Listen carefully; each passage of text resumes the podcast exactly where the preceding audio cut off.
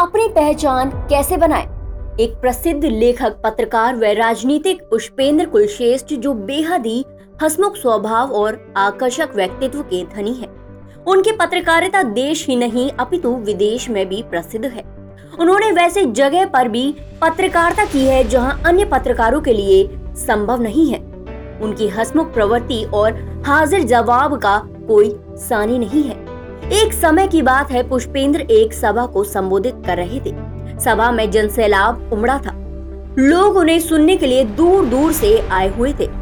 जब वे अपना भाषण समाप्त कर बाहर निकले, तब उनकी ओर एक भीड़ ऑटोग्राफ के लिए बढ़ी। पुष्पेंद्र उनसे बातें करते हुए ऑटोग्राफ दे रहे थे। तभी एक नौजवान उस भीड़ से पुष्पेंद्र के सामने आया। उस नौजवान ने उनसे कहा, मैं आपका बहुत बड़ा श्रोता और प्रशंसक हूँ। मैं साहित्य प्रेमी हूँ। जिसके कारण मुझे आपकी लेखनी बेहद रुचिकर लगती है।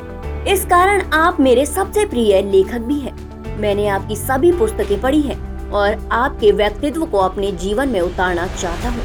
किंतु मैं ऐसा क्या करूँ जिससे मैं एक अलग पहचान बना सकूँ? आपकी तरह ख्याति पा सकूँ। ऐसा कहते हुए उस नौजवान ने अपनी पुस्तिका ऑटोग्राफ के लिए पुष्पेंद्र की ओर बढ़ाई। पुष्पेंद्र ने उस समय कुछ नहीं कहा। और उसकी पुस्तिका में कुछ शब्द लिखे और ऑटोग्राफ देकर उस नौजवान को पुस्तिका वापस कर दी। इस पुस्तिका में ये लिखा हुआ था, आप अपना समय स्वयं को पहचान दिलाने के लिए लगाएँ। किसी दूसरे के ऑटोग्राफ से आपकी पहचान नहीं बनेगी। जो समय आप दूसरे लोगों के लिए देते हैं, वह समय आप स्वयं के लिए दे। नौजवान इस जवाब को पढ़कर बेहद प्रसन्न हुआ और उसने पुष्पेंद्र को धन्यवाद कहा कि मैं आपका ये वचन जीवन भर याद रखूँगा और अपनी एक अलग पहचान बनाकर दिखाऊँगा। पुष्पेंद्र ने उस नौजवान को धन्यवाद दिया और सफलता के लिए ढेर सारी शुभकामनाएँ भी दी।